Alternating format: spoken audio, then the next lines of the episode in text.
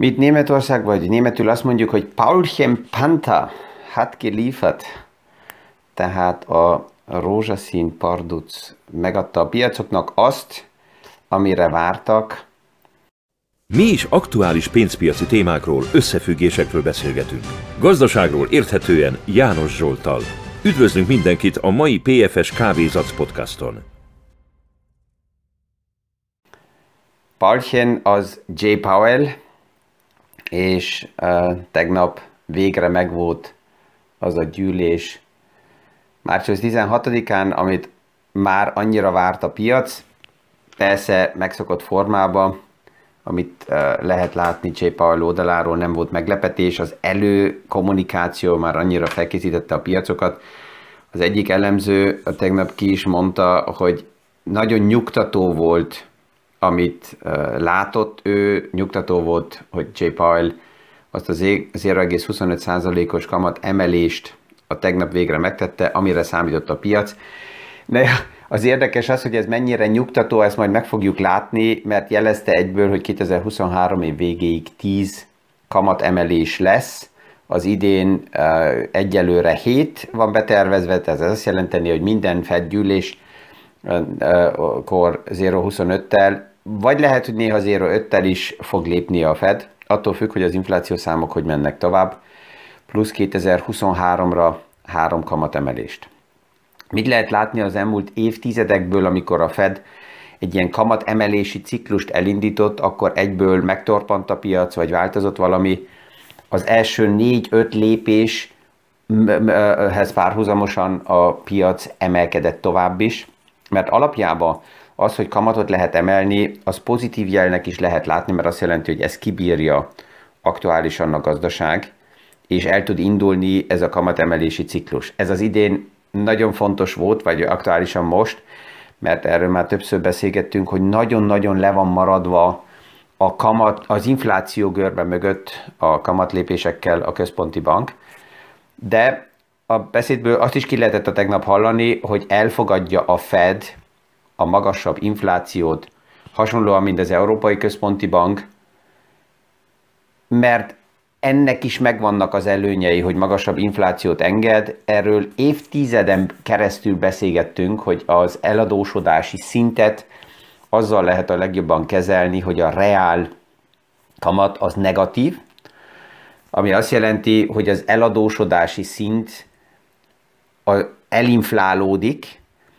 és hogyha emellett a gazdaságnak is megvan egy alap dinamikája, akkor így a nagyon magas eladósodási szintet el lehet inflálni. Ez a sztori nem máró hónapra megy, hanem évtizedeken keresztül megy.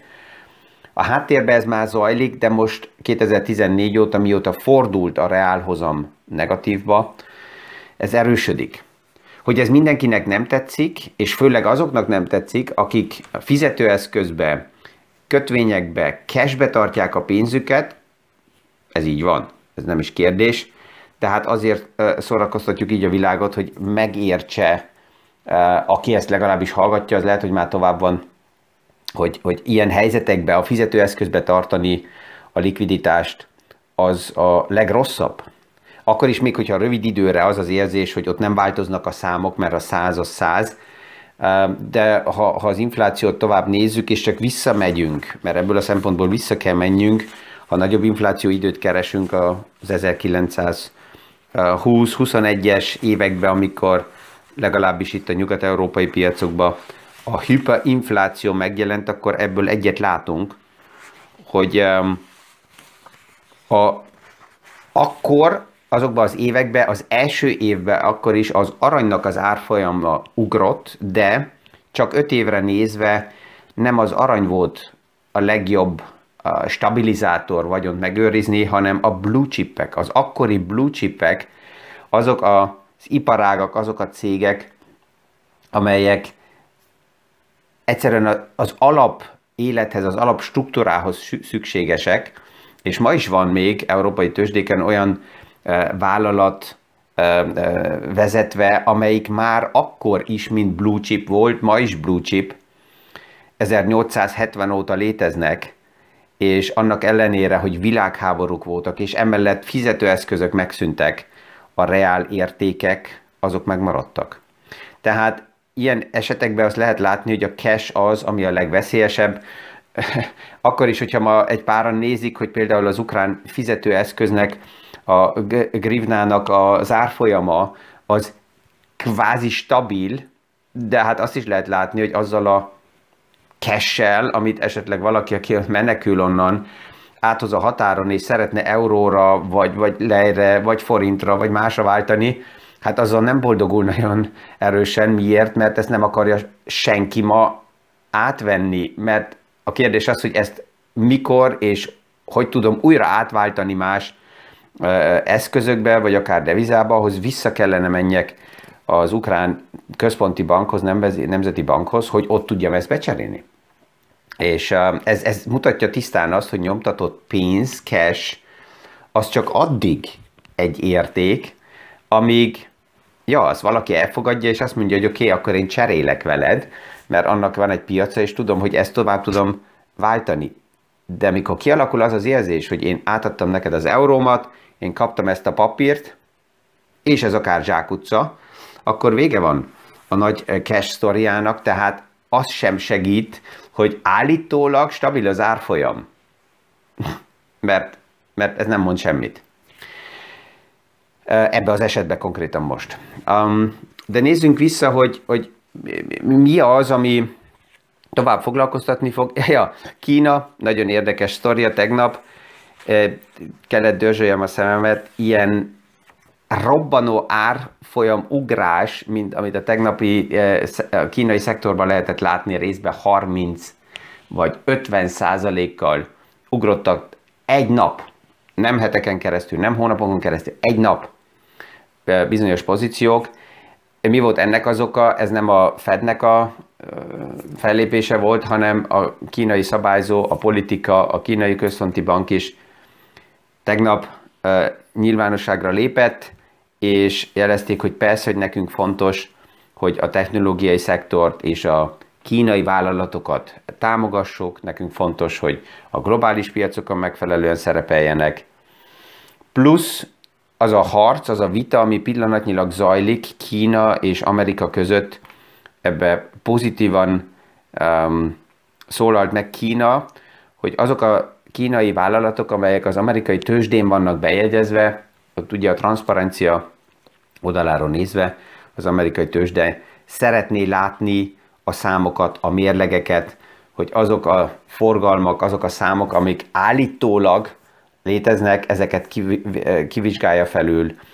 mennyire lehet elhinni, hogy azok a számok stimmelnek. Tehát akarja egyszerűen a tőzsde ezt a transzparenciát. Ez Kína eddig akadályozta, mert azt mondta, hogy ez belső titok, ezt nem lehet kinyitani. Hát ez egy transzparens világ szemszögéből nézve elég kevés magyarázat, és ezért az amerikai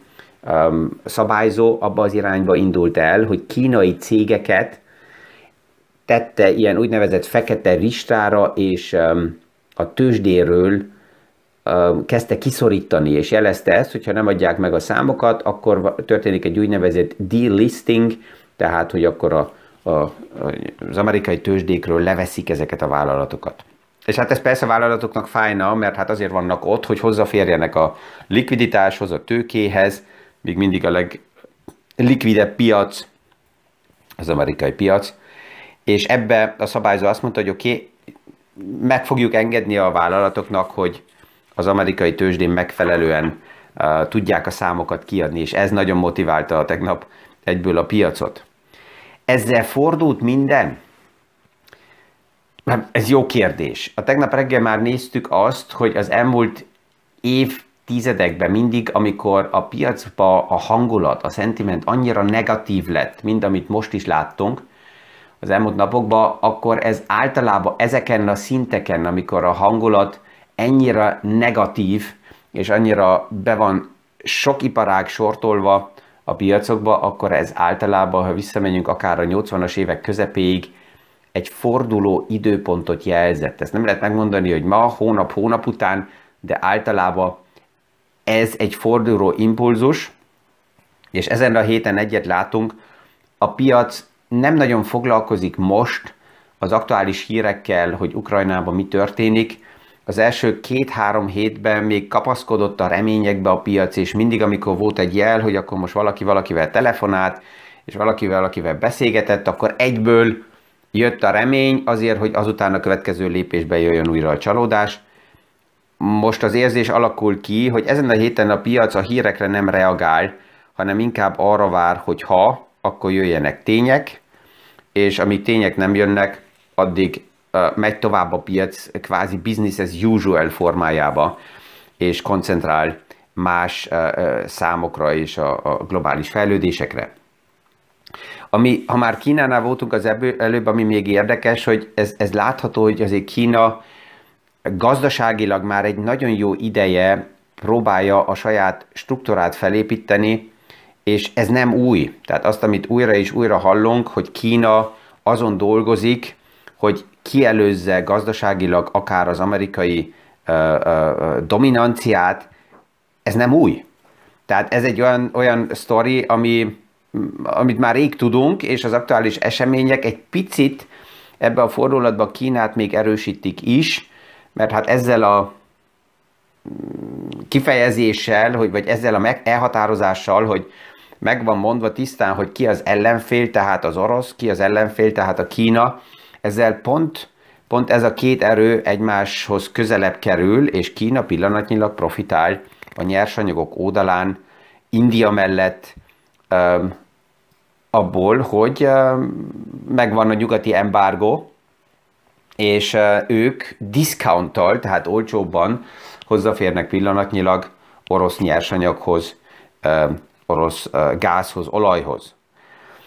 És aki a nyersanyagokat megkapja, az közép-hosszú távra persze, hogy nyer, mert jobb a pozíciója, és azokra a nyersanyagokra, amit Kína ma megszerez magának, akár Afrikába is, a recep um, kereskedelmi zónán belül, um, erre nekünk is szükségünk lenne. Tehát több olyan pont van, mert többen felteszik a kérdés, hogy akkor Kínát most, most félre lehet tenni, mert az elmúlt évben nagyon erősen a kínai piac korrigált, és visszaestek az árfolyamok. Ez egy nagyon rövid,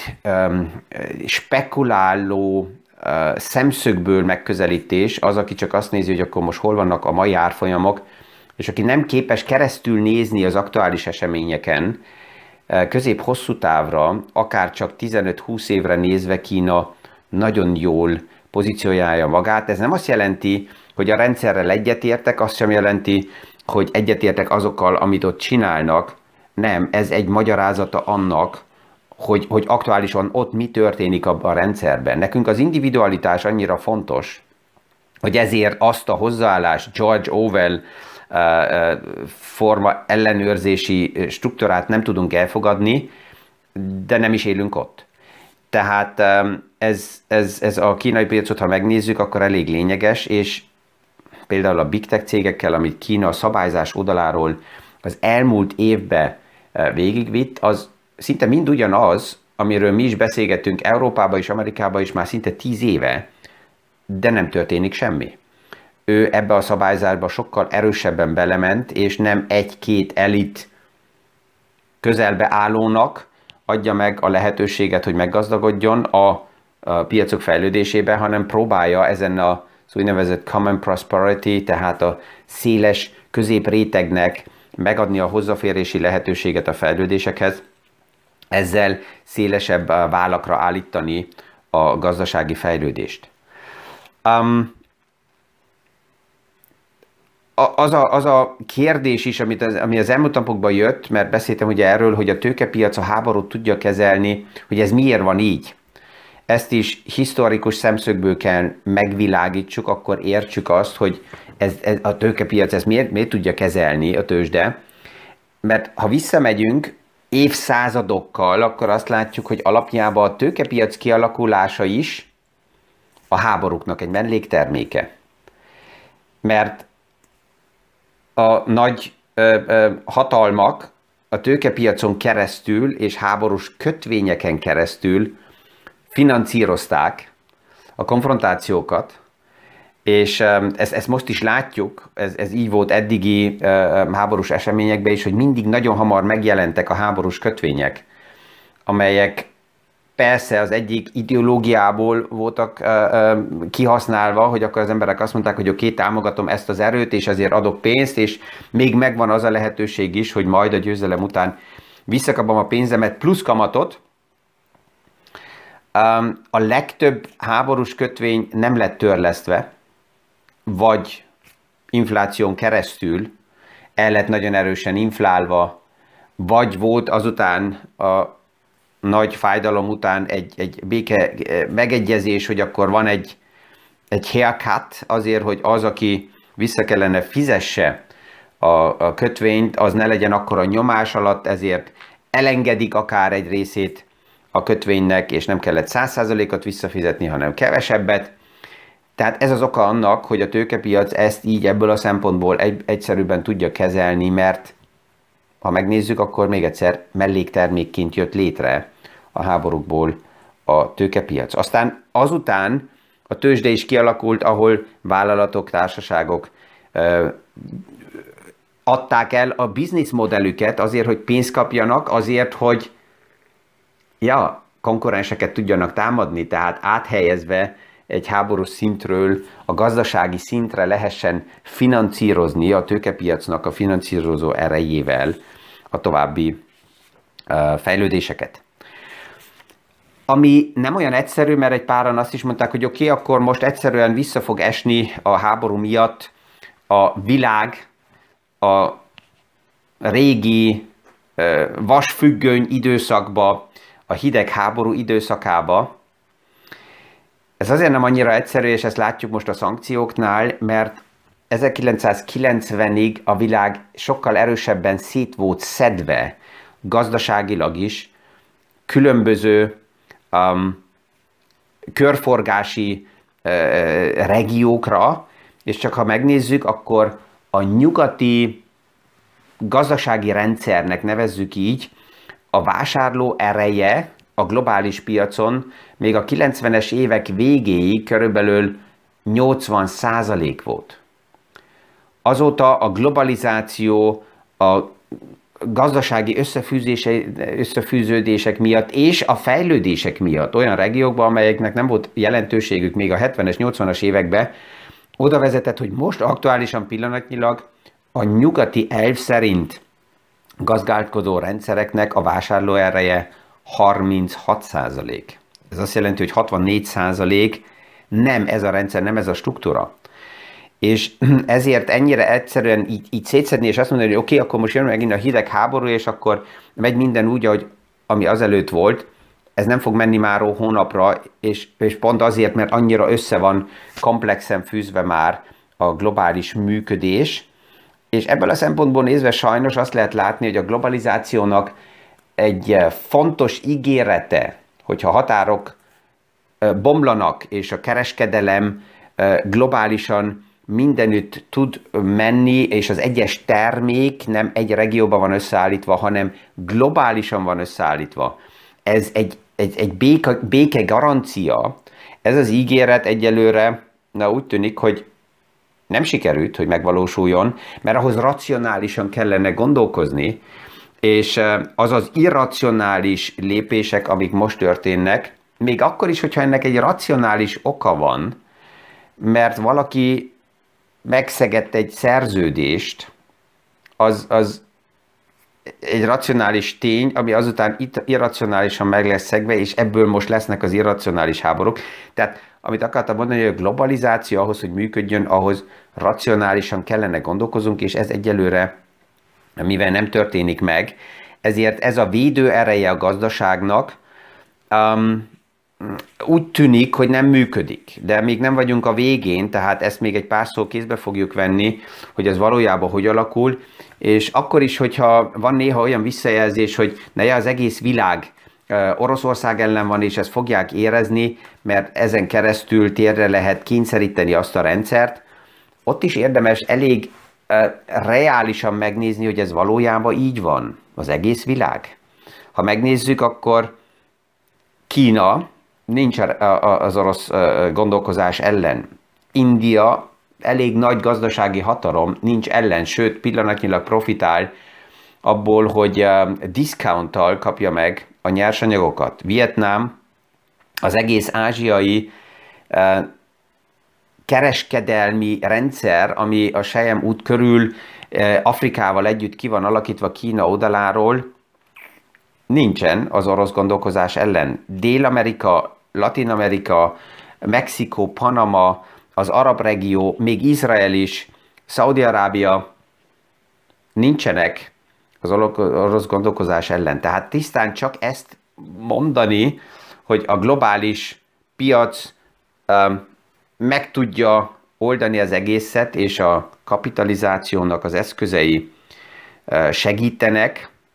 ez még, ez még sajnos nincs eldöntve, de ezt érdemes reálisan látni már csak azért is, hogyha ma, mint befektető,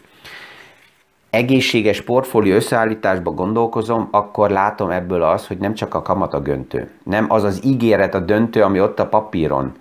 hanem egy nagyobb szemszögből kell nézzem a globális összefüggéseket azért, hogy a portfólió összeállításban megfelelő kérdéseket tegyek fel, és lássam azt, hogy mekkora része, vagy melyik része a portfóliómnak az, ami rendszerreleváns, és az élet alapját képezik, és ezek nagyobb biztonságot és reálértéket hoznak, és melyik részek azok, amire azt lehet mondani, hogy nice to have, ha megvan a lehetőség, megvan akár a béke, megvan a, a, nyugalom, hogy luxus kérdésekkel foglalkozzunk, akkor tudnak esetleg fejlődni, de hogyha nagyon-nagyon visszaesünk arra a kérdésre, hogy most struktúrákat megvédeni, akkor a luxus témák legelőször ki vannak pipálva, és akár meg is szűnhetnek. Ezen ma is, mint mindig, elbúcsúzok mindenkitől, kellemes napot kívánok viszonhallásra